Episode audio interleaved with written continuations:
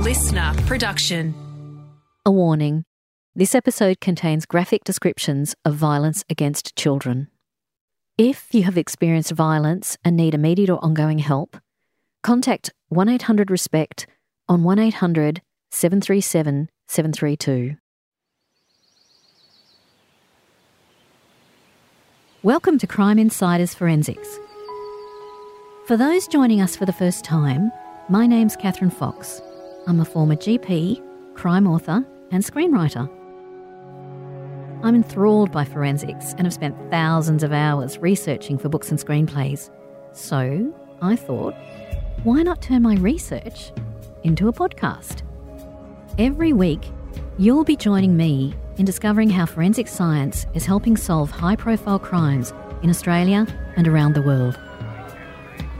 This week, how forensic science failed in one of Australia's most infamous miscarriages of justice.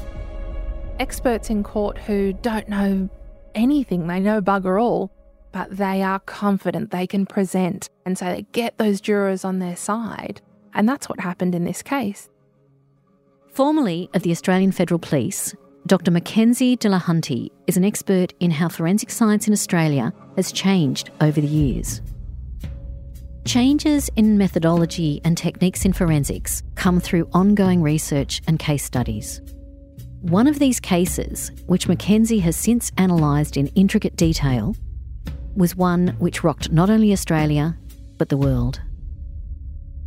It was one member of that search party that had been in the original search party five years before who saw a jacket. In 1980, at a campsite just outside Uluru, nine week old Azaria Chamberlain was tucked into bed by her mother, Lindy. Then, sometime within the next 16 minutes, Azaria disappears and sets off Australia's most controversial criminal case. Lindy Chamberlain was a mother of three children at the time her and her family went to uh, went on a family vacation. They wanted to go camping. They were experienced campers. They went up to Uluru. When they got there, they just like any other family were camping, barbecuing, sitting around a campfire, looking at the sights. There were other campers there, and, and they were all sitting around a fire or a barbecue. And Lindy went to put her two younger children, Reagan and Azaria. So Reagan was four and Azaria was nine weeks old, uh, to bed into the tent. So she left the communal area, only, you know, a few metres away to her tent, and placed the children to bed. She was gone for, uh, eyewitness accounts say, you know, some between five and the maximum is for 16 minutes. Not long later, a small cry is heard she goes to her tent and the zipper was open. They'd left it open because the zip actually was broken. And she observes Reagan lying there still, and her baby girl Azaria has been taken. She sees a dingo running away with something in its mouth. So she panics. She she turns around to everybody and she says, "Does anyone have a torch? A dingo's got my baby." And that's where those famous words come from. Was it dark by then? It was dark, but she could see blood in the tent and blood just outside of the tent. That set off a big search. It did. So the other campers, rangers from a, a, nearby area, all began looking for this dingo. There was no question at that time that that's not what had happened. Um, they found some drag marks from a dingo. The trackers did find drag marks.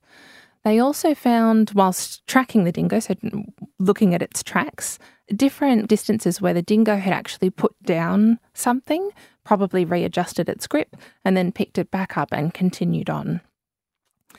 There was no reason to think that anything else other than what Lindy had said had happened had actually happened. Had there been any incidents with dingoes in that area before?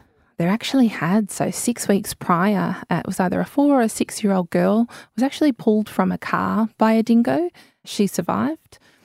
And so, as a result of that, recommendations were made to the Northern Territory government that dingoes actually should be culled in that area. And only two weeks prior to Azaria's disappearance was that recommendation quashed. They said, no, we won't be doing that. So they, they grieved the loss, and the search didn't find anything at the time until. Until uh, about a week later, I believe it was, Azaria's booties, um, her jumpsuit, and her nappy or napkin, as they call it, were found. And it was very interesting because they were found by somebody who alerted the police. Uh, the police then came uh, and inspected it before they put it back down and then took photos. So it wasn't found kind of how it naturally was, how it was left there. It was a little neater than that. So that was uh, of interest during the case.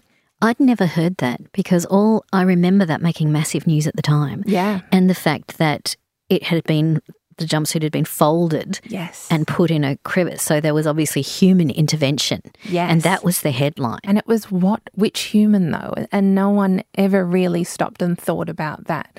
The the guy who actually found it, his name was Wally. Um, he was never even called to testify about when he found those items, when he found that jumpsuit, and so he couldn't explain that the police officer that he showed even picked up that item, looked at it, then put it back down, realizing its significance. So what the police were alleging was that in this very short time frame, somewhere between 5 and 16 minutes, when Lindy went to put Reagan and Azaria to bed, she actually also took her son Aidan with her. It's alleged that she took Azaria to the car. She slashed her throat uh, in the passenger side footwell with some nail scissors that were in the car. And there was the presence of blood so much so that it, there was arterial spraying uh, that went up under the dashboard. And somehow, in that five to 16 minutes, Lindy was able to murder her daughter in the car, then place her daughter's body into Michael's camera bag, then go and put Reagan down in the tent, and then return back to the common area in, of that campground. With no blood all over herself. Well, she cleaned up during that time, didn't she? Of course she would have. And she was able to clean up the car, and Reagan didn't say anything, and Aidan didn't say anything. And, you know, they were presenting it as this classic case of a, of a mother with post PND, postnatal depression, who just couldn't handle that additional child. But Lindy was known to be a, a very loving mother and a very good mother to her children. So it didn't fit her character. There were also suggestions that baby Azaria might have um, had cerebral palsy or some sort of birth defect. And that made it hard as a parent. But when Lindy speaks of her daughter Azaria, it, she just speaks like a doting mother. She just loved her, and her brothers loved her. And yeah, she was their baby girl. But when that jumpsuit was found folded, I remember the other theories that came out were things like Aidan had killed his little sister and There the was- parents were covering up. There were some crazy theories, I think. But Aidan having killed his sister, there, it's just a theory. There, were, there was no evidence to suggest that, um, which was, it, it's just insane where all of the ideas came from. Well, what was the evidence, flimsy or otherwise, that was used to help the prosecution's story that she'd murdered, uh, Lindy had murdered Azaria, the theory that she had murdered Azaria in the car? There was a few key things. So one of them was the jumpsuit. When asked what the baby was wearing, uh, she said she was wearing a jumpsuit, booties, a nappy, and a matinee jacket because it was cold in the desert at night. It was August. It was Yeah, winter in. Australia. Exactly, and, and it gets cold in the desert. So she had a jacket on, and when the jumpsuit was found, no jacket was found near that. The Crown really hung on to the fact that there was no uh, canine saliva found on the jumpsuit. Now, Lindy always maintained that's because she was wearing also wearing a jacket, but the fact the absence of that saliva was one of the things that the Crown really relied upon. Uh, now, the, the absence of evidence is not the evidence of absence, or the other way around, however it goes. The fact that something is not there does not mean that something didn't happen. If, you know, someone broke into this studio where we're sitting and there's no fingerprints on the door, does that mean that they didn't do it? So, you know, looking at it that way, the jumpsuit in itself not having dog saliva on it, that's one thing, but Lindy had an explanation for that. On the jumpsuit, they the first expert for the Crown to actually look at the jumpsuit said that there was cat hairs found on the jumpsuit.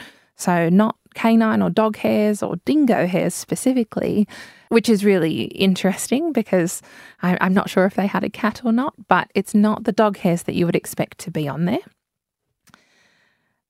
The other thing that was quite interesting is that the jumpsuit itself had some damage to it, as you would expect if a dingo had attacked a baby or taken a baby wearing a jumpsuit. Now, the Crown alleged that the cuts and the damage to the jumpsuit is actually a result of scissors. And within their car, there was a pair of nail scissors. Now, nail scissors, although they might be able to use, you know, be used to cut a neck, they probably, it'd be pretty hard um, to do the damage seen on the jumpsuit with some nail scissors, especially in the time frame that was given but when Lindy had disappeared from the, the communal area of the campsite. Um, but the the damage to the jumpsuit is is very interesting. So the Crown, their expert witness did one test, just one, uh, with a jumpsuit of that same terry toweling material with a kid goat in it, dead kid goat, and some dingoes at Adelaide Zoo. And they said that the damage to the jumpsuit was completely different to what they saw with Azaria's jumpsuit. Now, that's from one repetition of, of an experiment. You can't do one test uh, in forensics and say, yep, it's exactly that. You need to consider a whole range of possibilities and have replicates. And they didn't have anything like that. They based their case on this one test that was done um, and said, yep, it was definitely cut by scissors which absolutely was not the case. Did they actually try to cut a jumpsuit? They with did. nail scissors. They did indeed, um, and and they were really straight cuts. Of course, with that terry toweling material, you do see some kind of pulling at the edges if there's tension kind of on, on that material. But the subsequent tests that were done with dingoes actually showed exactly the same type of damage. In terms of the jumpsuit, was there blood on it? Yeah, there was absolutely blood on it, focused around the neckline. I had the pleasure of seeing the jumpsuit um, in her personal collection in, in Canberra. And it looks like, you know, it's been, I don't know, mouthed by a dog. Uh, but yes, there is dark brown staining around the top. Um, the jumpsuit is also a little bit dirty. Obviously, you can imagine uh, if it's dragged through the dirt, it's going to get a little bit dirty. The textile damage expert actually really stepped outside of his area of expertise and and and even you know into the realms of imagination and said that he also observed a small adult handprint in blood on the jumpsuit which wasn't able to be found by anybody else another question that the jumpsuit raised um, in terms of if he concluded that there was neck damage to Azaria, and that's where the preponderance of blood was. There so there was no abdominal or lower below the neck blood distribution. And I remember then a big theory um, coming out that if a dog took a baby, it would grab it at the centre, not from the head and neck. And again, that was deemed as proof that a dingo did not take. It's just an indication, right? It's not it's not proof of anything. The other thing that needs to be considered is that um, because it was cold, she was wearing a bulky jacket, and so the skin that was you know open to the air would have been that neck and head region, and that's where she smelt good. You know, she was the next meal perhaps, and that's what the dog is going for. They're not going for the the sweet smell of baby that mothers love. You know, that's on their clothes and their bellies. It's going for what it can smell as food, and, and that's that head and neck region. I do remember people who were initially sympathetic to Lindy saying, "Oh no, that that sealed it. That a dog would never take a child from the neck, they or the head. They would always try and grasp from the centre to try and get a balanced load, if you like, yeah. of whatever they were carrying." Which makes sense as to why the trackers actually observed the dingo's tracks to stop, as if it was putting something down and readjusting, and then continuing to move on. Uh, because it had maybe you know that uneven load as it as it um, carried the baby from neck up. Given that initially the search involved rangers and Indigenous trackers, were any of those people called to testify in court? Incredibly, at the time, Indigenous trackers were not considered experts, and so not one was actually called during uh, the trial, which is absolutely insane. They could have testified as to oh, just so many, so many things to do with that dingo having taken something at one location, walked, put it down, taken, walked, and so on and so forth. The Crown actually proposed that the 100 metres or so of drag marks that were observed were a red herring placed there by Lindy or Michael. You know, when it was mentioned during the case that there were drag marks, uh, although it wasn't by one of the trackers, it, it was by somebody else. The Crown said this was a red herring. It was it was placed there to you know lead us on a bit of a wild goose chase. So tell me about the car, the blood in the car, because you assume if there's an arterial puncture, cut, and spurting, which is what they were saying, arterial spurt. That's pretty aggressive spurting. What did they find in the car? Incredibly, it was said that there was this arterial spray up onto the um, dashboard on the passenger seat side. And so that's where they got the idea that uh, Azaria had been killed in that passenger side footwell. Sometime later, uh, as, as part of one of the attempts to get new evidence so that an appeal could be lodged. Someone went around and, and looked at a bunch of Toranas, that was the, that was the brand of car, and found that 10% of Toranas that were examined in this way actually had that same spray pattern. So, what it actually was was that when the car was manufactured, uh, underneath the car, in the tyre wells of the car, they actually spray this sand and bituminous compound, which is like kind of sound deadening. So it quietens the sound of the road down a little bit. And at a particular angle with that spray gun, it would actually travel up through a hole underneath the car and could spray under the dash.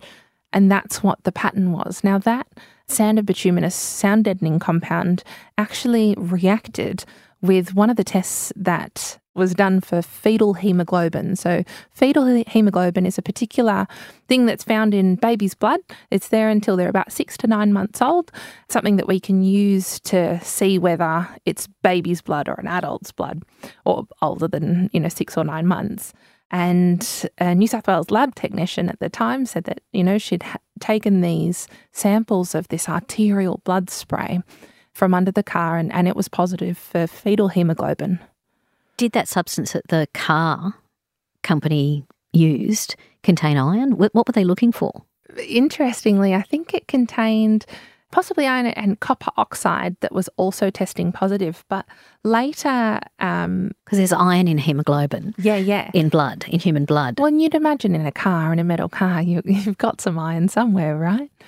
Even when the lab technician was testing these samples of blood or apparent blood, uh, she did note that there was sediment in the bottom of her samples, which is the sand from the sound deadening compound. And, and later in the case, there was information that came from the company that produced the anti serum that's used to detect hemoglobin or fetal hemoglobin, saying that uh, it should not, it cannot be used for this purpose the anti serum that's used is not even a product that's in their catalogue because it's used for very specific circumstances and, and only, um, yeah, you have to be able to request it. So there's no SOP, standard operating procedure, for the detection of fetal hemoglobin using this particular compound. That doesn't exist.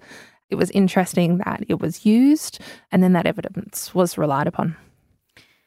In terms of testing, then, I mean, we're talking about 1980 who could set themselves up as a forensic expert to detect fetal hemoglobin? That's one of the things that we've gained from this case now. In order to be able to use a detection technique or a development technique in forensic science, it needs to be able to be validated, peer reviewed, and there needs to be evidence shown that that technique actually works uh, and works a very high percentage of the time. The other thing is, is when experts are giving, you know, their their opinions on matters, they need to know the limitations of their um, the processes that they're undertaking. You know that that lab technician should have said, "Look, I undertook this process. That's what I've learnt at work, but." You know, it works this percentage of the time, or, or provided some sort some sort of additional information on the efficacy of that test. Based on that evidence, What happened to Lindy Chamberlain? She was convicted and put into prison. And then she had her next daughter in prison. She was allowed to hold her for one hour before she was taken away from her. An appeal was then uh, put in to try and get Lindy out of prison so that she could care for her daughter, and that was granted. Uh, and so Lindy was able to feed uh, and look after her for five months. What event then occurred that made people re examine the case? So there were a number of appeals after she went to prison, but the way that our legal system was at the time, an appeal could only be granted if there was new evidence. And so things like finding that that sound deadening spray under other Toranas wasn't considered new evidence because it was already it was available at the time of the trial.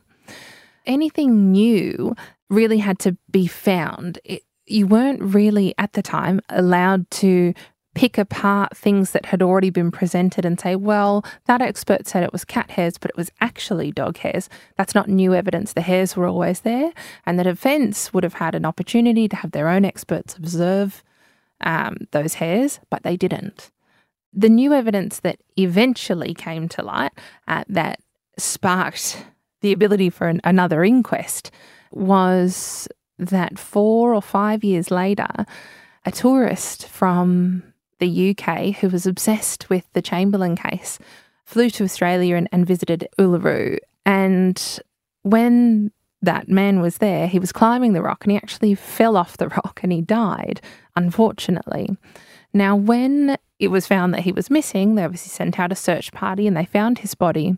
And there was one member of that search party that had been in the original search party for Azaria Chamberlain five years before, who saw a jacket. And amazingly, this person, realizing the significance of this, then uh, alerted the police. The police came out, they took the jacket, and it sat there for four days, and they said nothing. Interestingly, uh, it had been leaked to a member of the media that this jacket had been found, and that member of the media, or this journalist, called Lindy's lawyer to let him know. So the police didn't advise Lindy. Um, it kind of she found out about it this backwards way, and and the journalist wanted to make sure that Lindy was able to have her own experts look at that jacket. That's one of the biggest things in this case. You know, the expert witnesses were acting for the Crown. And it shows you the importance of maybe that contextual bias that can happen with experts. If they're briefed on a case, you know, if they're told by investigators, we know that this has happened, here's the evidence, please look at it. You're going to see what they want you to see.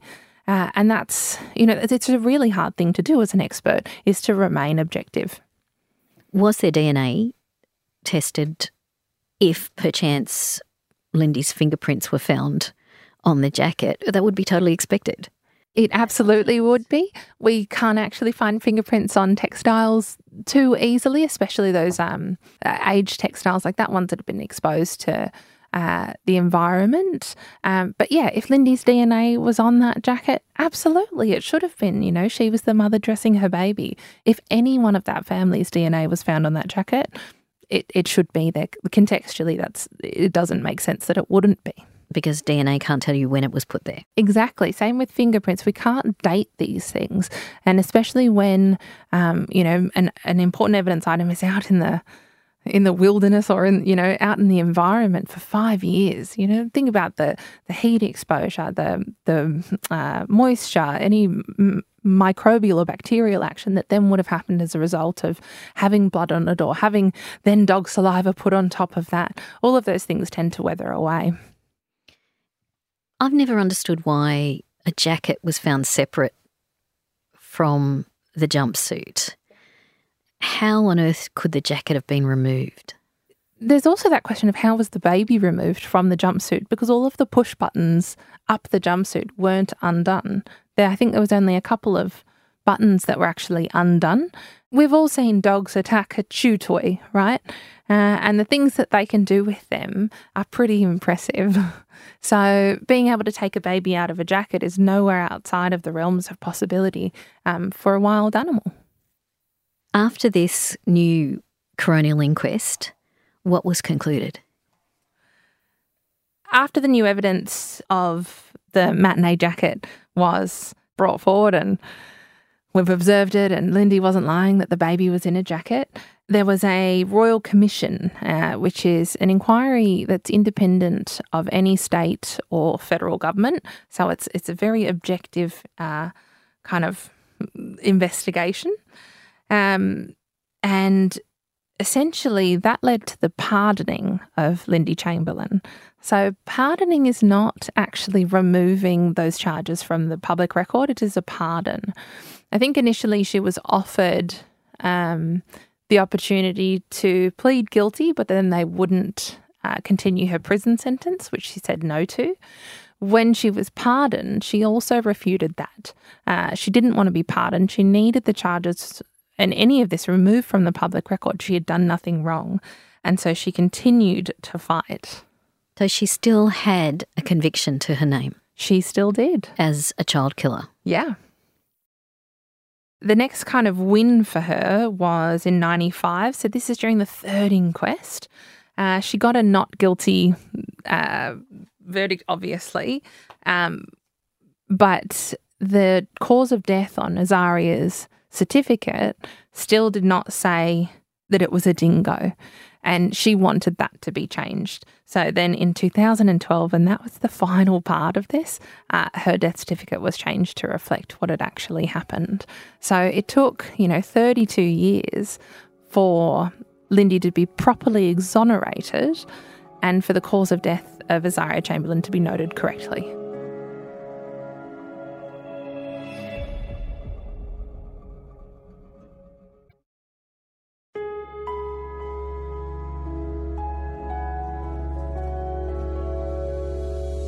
It's interesting to me that she fought so hard to have that death certificate changed because after the Royal Commission, the death certificate said cause and manner of death unknown. And she wanted it to be properly reflected in, in that public record that she was taken by a dingo and killed like that, which I think is absolutely reasonable given what they had been through. You know, that shaped their entire lives. They divorced. They divorced. Um, you know, they both remarried. And then, yeah, Michael uh, passed away in 2017. which is only five years after it was finally concluded. And Michael spent so much time helping Lindy, you know, appeal and gather new evidence and, and fight these uh, these charges and, and also deal with that court of public opinion. Financially, that would have been horrific for them. Yeah, the legal fees were huge. Uh, they did get some compensation, but I don't believe that that compensation from the Northern Territory government, I don't believe that it even covered their legal fees. So it was not something they profited from. They did not. They were criticised later in their lives because they chose to only do paid interviews. But by that point, they'd been so financially ruined by everything that had happened with the legal fees that it was entirely fair that they would only do paid interviews. because people were profiting from their story. Correct. And also, it meant that they could have a media manager that could help kind of vet out some of the more nefarious journalists who wanted to, you know, bring it all back up again and, and really work with people who would help tell their story. Did they get their daughter back? No, the body of Azaria was never recovered.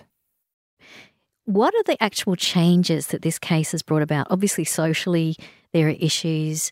Um, I remember on what was formerly known as Fraser Island, uh, now K'gari, there's a collection of dingoes. And every time there's a dingo thing, people raise their antennae.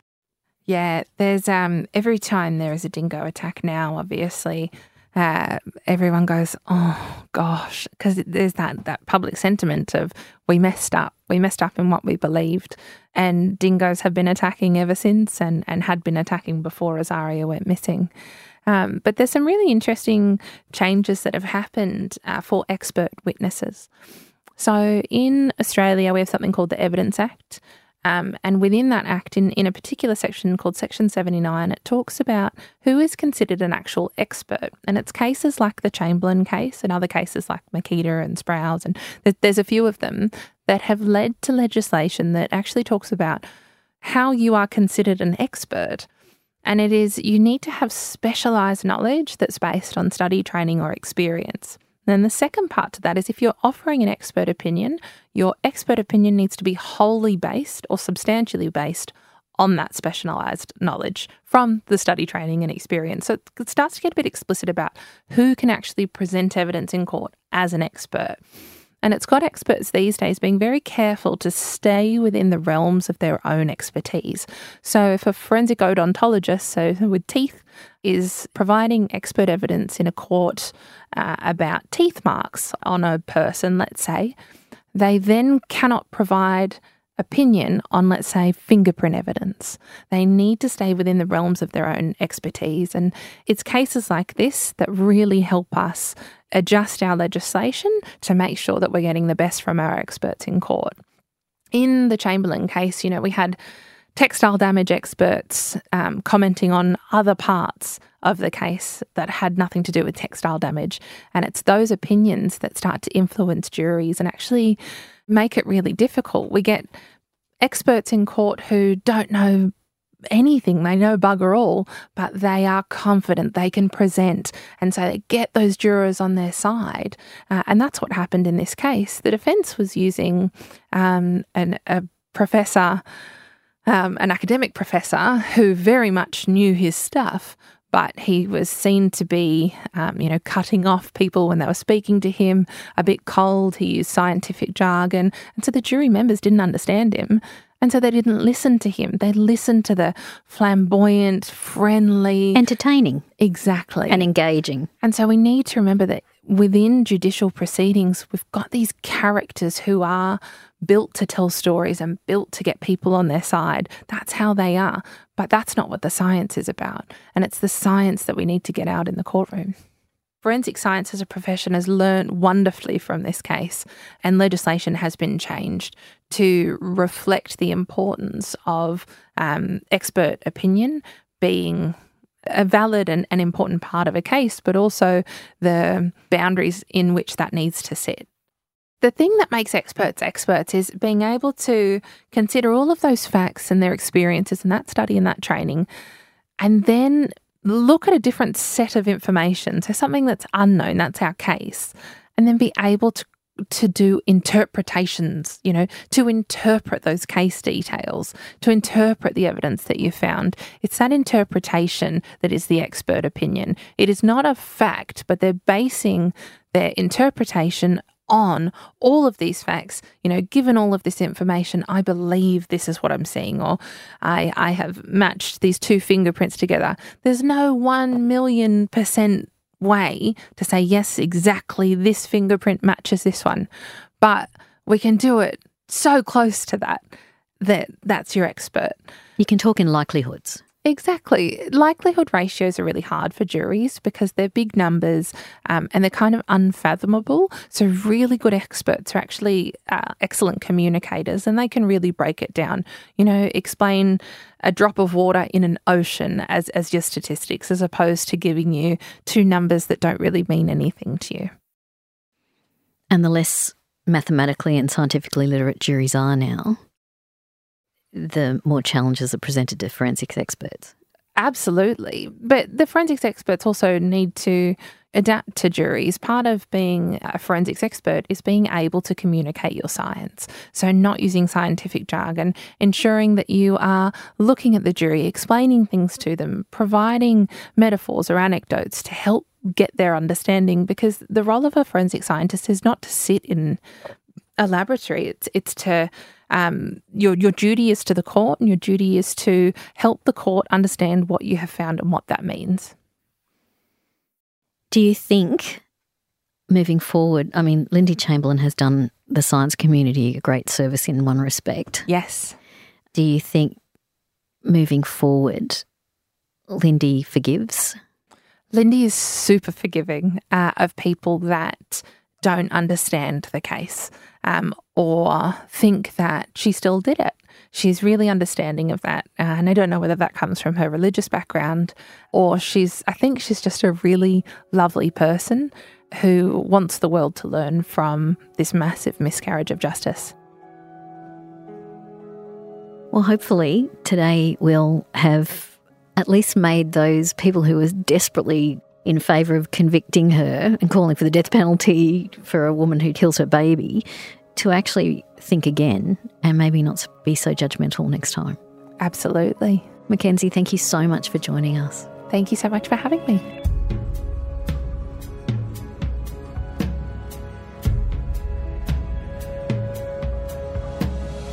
Crime Insiders Forensics is a LiSTNR original production.